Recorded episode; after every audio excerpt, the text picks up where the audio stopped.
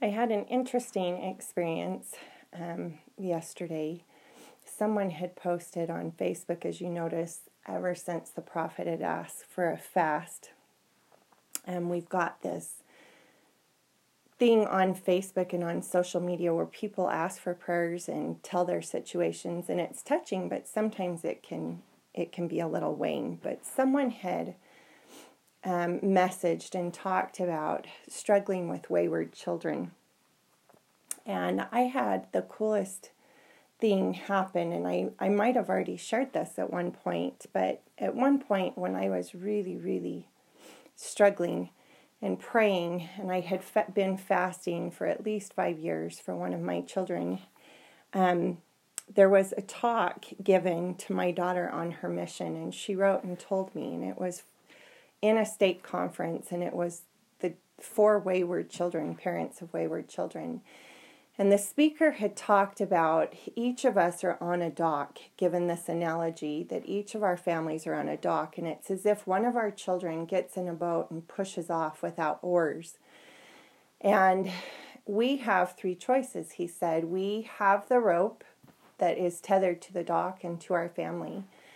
And we can throw the rope in and say, Well, you've made your choice, and so I'm done with you. Good luck. And watch as the boat goes with the water. And that's not what we do. As parents, we know that's not what we do. You would never leave the dock. You wouldn't jump in and start swimming to the boat, hoping to get them back to the dock. Because if the water gets choppy, if they, which it does oftentimes, it would be very dangerous. And so he said, You stay on the dock. And as you hold to that rope that is tethered to that boat, and the water gets choppy and turns, you have a choice. You can hold that rope tightly. And if you hold it tightly and the waves get choppy and the water gets rough, that boat is going to capsize. And he said, really, the only choice that we have as parents is to loosely hold the rope and watch. And eventually, he promised, your child will signal that they've had enough and they're ready to come home. And that was so touching to me and so profound. And it ties so much into what stood out to me or what my aha was in Helaman chapter 5 today. So, as we start Helaman chapter 5, we find out Helaman is dead, the son of Helaman, grandson of Alma. and his son Nephi, he named his two sons Nephi and Lehi. And I love that. His son Nephi is who he ordained or who took the judgment seat and also became prophet. And I love that we go back to this illustration of a man of God being the chief judge and also the prophet because it unifies. And if you notice, they're not killed by the Gadianton robbers, which are growing in strength and which are still prevalent. And so here's Nephi, and he is the chief judge and the prophet, but he steps down from the judgment seat and turns it over to a man named Cezoram, who we'll hear more about in, in the next chapter. But he becomes prophet full time. And the reason he becomes prophet full time is it tells us the laws are becoming corrupted, the people can't be governed, the wickedness is growing. And it just reminds me of that scripture the preaching of the word had a greater effect than anything on the people. And so Nephi knows this. And so he goes and decides with his brother Lehi, and I love that it's with his brother, this awesome companionship, that they're going to teach the word and that they're going to devote them time, themselves full time to being the prophet and his companion, but also um, to being missionaries full time. And so in verses 6 through 12, they detail what their father taught them. And this is so touching to have what their father, Helaman, has taught them. And he teaches them a lot of really good things. And the first is he tells them why he's given them their names. Remember that when you think of these names, you'll remember them and you'll remember their good works and what they did, and you'll remember they were good. And then if you go down to the footnotes, one of the footnotes is Jacob 110 which is all about the goodness of Nephi. And also, I thought of that scripture, I, Nephi, having been born of goodly parents, which is all about Lehi. And so I love that. Okay, but if you jump down So he outlines for them all of these great, great truths that he wants them to know. And it's really cool to go through that with your kids. But the one I want to center on is verse 12 because it kind of sums it up. And he says, And now, my sons, remember, remember, it is upon the rock of our Redeemer, who is Christ, the Son of God, that you must build your foundation. That when the devil shall send forth his mighty winds, his shafts in the whirlwind, when his hail and his mighty storm, and I would say on the water, shall beat upon you, it shall have no power over you to drag you down to the gulf of misery or endless woe, or drown you because of the rock which you are built on, which is a sure foundation on which you build and you cannot fall. I love this. Okay. So I would ask my students, what is your rock that you have built your life on so far? What would you say your rock is, your sure foundation? What do you know? And what do you believe to be true? What are you building it on right now? So I would have a, a conversation upon that. Okay, now if you turn to 17, and it tells us because of this rock that they have built their life on, which their dad Helaman has taught them to build their life on. This is what it tells us in verse 17. And it came to pass, this is Nephi and Lehi, did preach with such great power, insomuch they did confound many of the dissenters. Okay, we have not seen this yet. They did confound many of the dissenters, not Lamanites, dissenters, who had gone over from the Nephites, insomuch they came forth, did confess their sins, and were baptized unto repentance, and immediately returned to the Nephites to endeavor to repair the wrongs they have done. That is incredible faith. That is an incredible foundation to be built on. And we're going to go on in verse 18. Why are they so strong? And it came to pass, Nephi and Lehi did preach unto the Lamanites with such great power and authority, for they had power and authority given to them that they might speak, and they also had what they should speak given to them.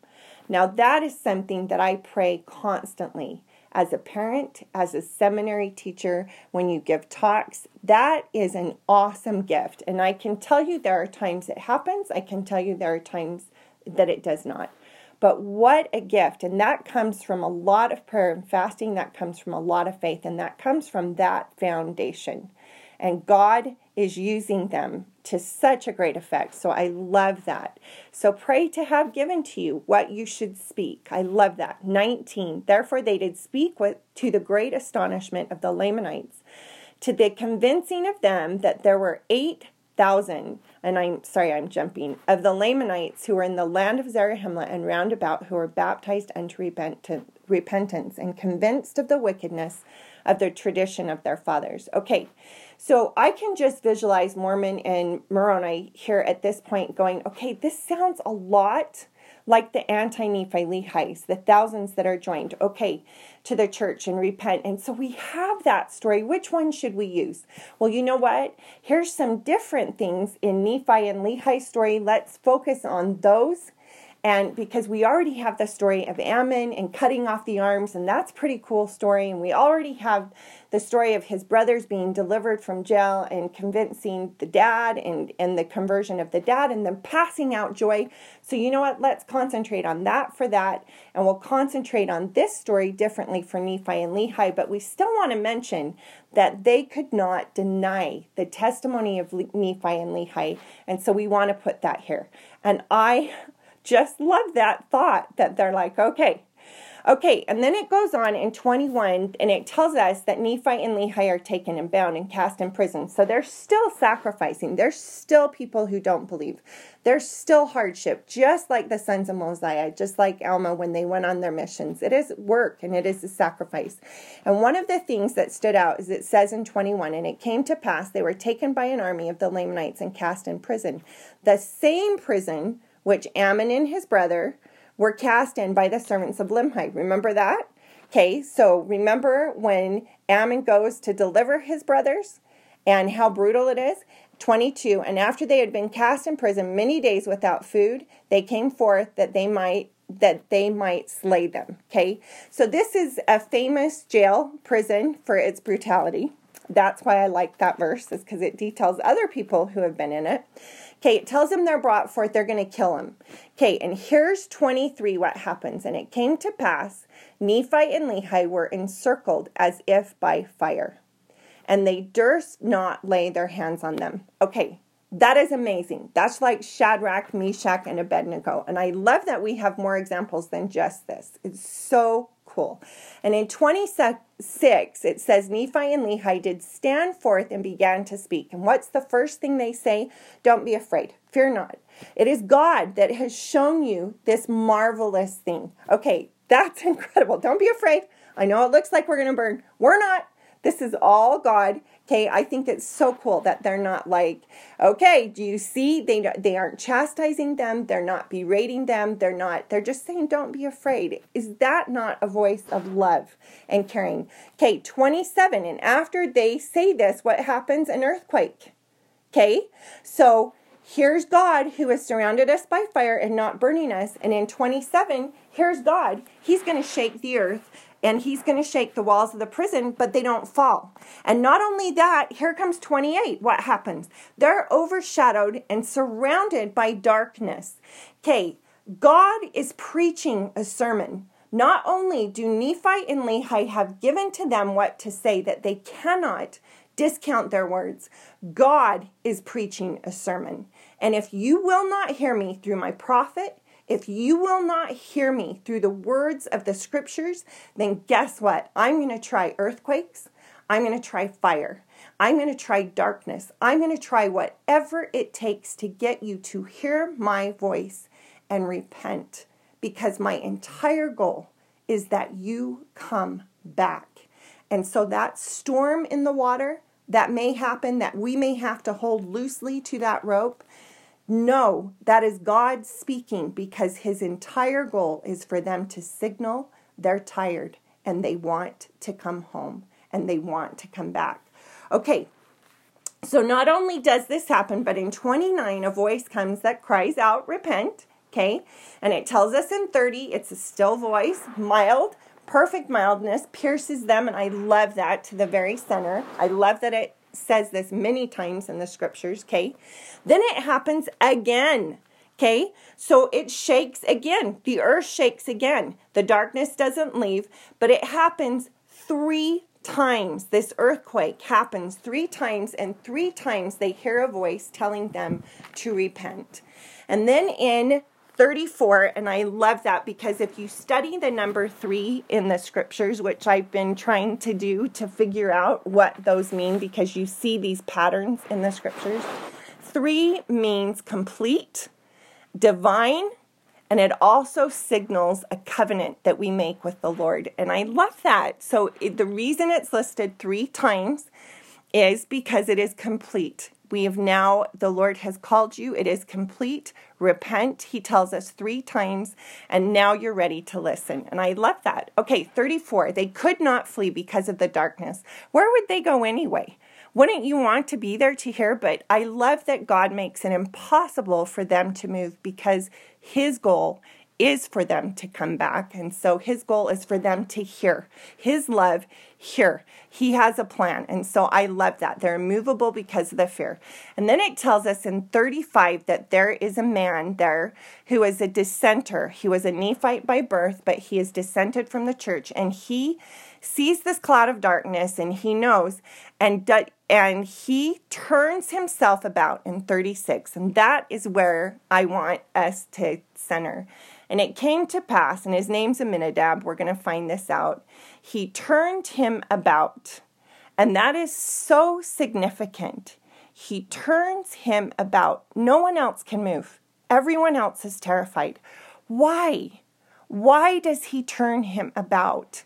And behold, he saw the faces in Nephi and Lehi, and they did shine exceedingly, even as the face of angels. That's the Spirit. And he beheld, they did lift their eyes to the heaven, and they were in the attitude of talking or lifting their voices to someone they beheld. And it came to pass in 37, what does this man do? He cries to the multitude.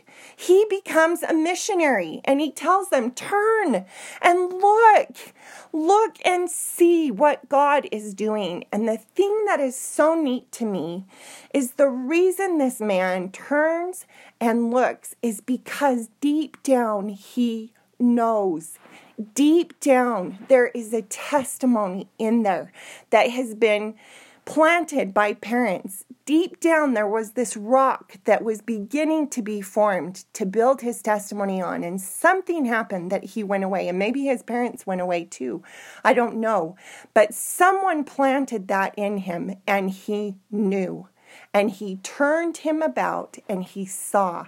And not only did he see, but he turns and he has this desire for everyone in this multitude, everyone in this prison, to know what he knows. And he gets to be the missionary and he tells them, turn and look. And that's what's so awesome is do you know what they do? They did. Behold, they turn and they look. They're given them the power. They're given the power, excuse me, because that becomes their desire. And God gives them the power and they turn and look. And it tells that they turn to Aminadab and they say, Who are they talking to? And all of a sudden, Aminadab becomes this missionary and he tells them they're conversing with angels of God. Well, how the world would Aminadab know that if he didn't have that knowledge, that spark of truth planted deep down in his heart? It reminds me so much of Alma the Younger when he's in the darkest abyss and it says, And I seem to remember one Jesus Christ, whom my father had testified of.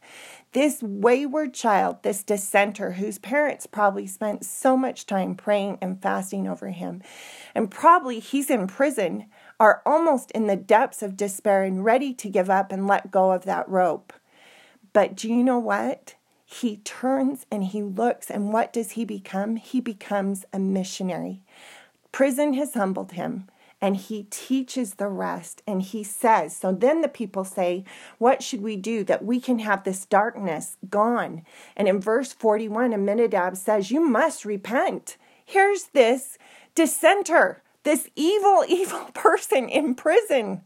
And look at the change. He is the missionary. You must repent and cry into the voice even until you have the faith in christ who was taught and he starts quoting the scriptures by Alma and Amulek and Zeezrom. These were not men who lived in his lifetime.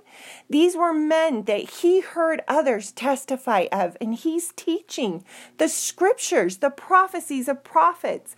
And what happens when they do begin to cry? Even the cloud of darkness dispersed in 42. And it came to pass when they cast their eyes about, what do they behold? They also are encircled by this fire, this huge miracle. And it tells us um, in 44, and Nephi and Lehi were in the midst, and they were encircled. And yet it did not harm them, harm them, neither did it take hold of the walls of the prison. And this is what I love. And they were filled with that joy that is in, unspeakable. That is the joy of the fruit of the tree. It is the love of God, and it is unspeakable. And behold, in 45, the Holy Spirit of God did come down from heaven and enter their hearts, and they were filled, and they began to prophesy. And what happens with this? And they're told a voice cries out peace and that's the greatest gift gift we can have. And they cast their eyes towards heaven and they see angels and the angels minister and they prophesy. And what becomes of these prisoners these 349 it tells us they were 300 and what happens? They were bidden to go forth and marvel not neither should they doubt. And it came to pass in verse 50 they did go forth and minister to the people and the more part of the Lamanites were convinced. These become God's missionaries. These become God's force. And oh my goodness, what an incredible story. But really, this all centered on to me, turned him about. He turned him about and looked, and he saw. And he became a missionary, and he taught what he had been taught early in his life. And we are promised by prophets and apostles that if we stay on the dock, if we stay true to what we know, all of our children will return. And we have to trust the Lord's timing. And I love this story.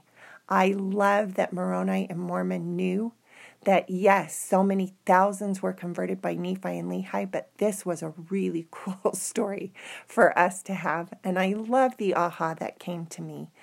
It is so important that we never give up. Continue to stay on that dock and do the things we know to be right.